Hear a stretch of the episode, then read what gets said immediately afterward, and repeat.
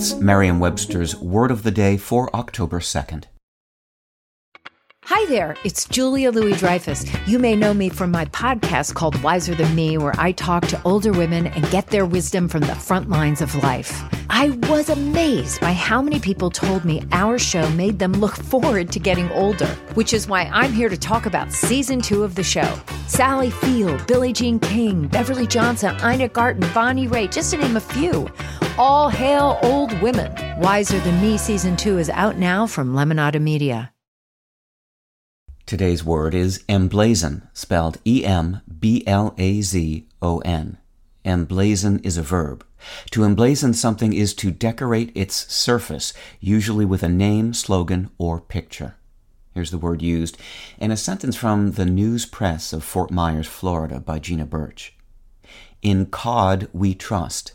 It's a phrase emblazoned above the picture window at OK UK Fish and Chips in South Fort Myers, and it symbolizes the restaurant's laser like focus on this staple British dish.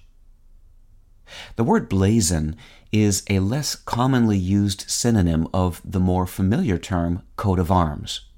Both centuries old terms refer to heraldic designs, symbols, and other imagery think crosses, lions, stripes, etc., that typically appear on banners, shields, armor, and elsewhere.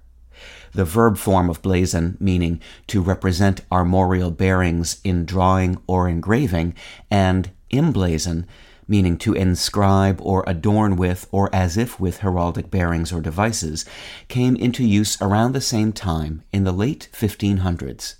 Emblazon still refers to marking something with an emblem of heraldry, but it is now more often used for adorning or publicizing something in any conspicuous way, whether with eye catching decoration or colorful words of praise.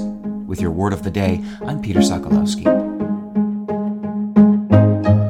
Visit Merriam-Webster.com today for definitions, wordplay, and trending word lookups.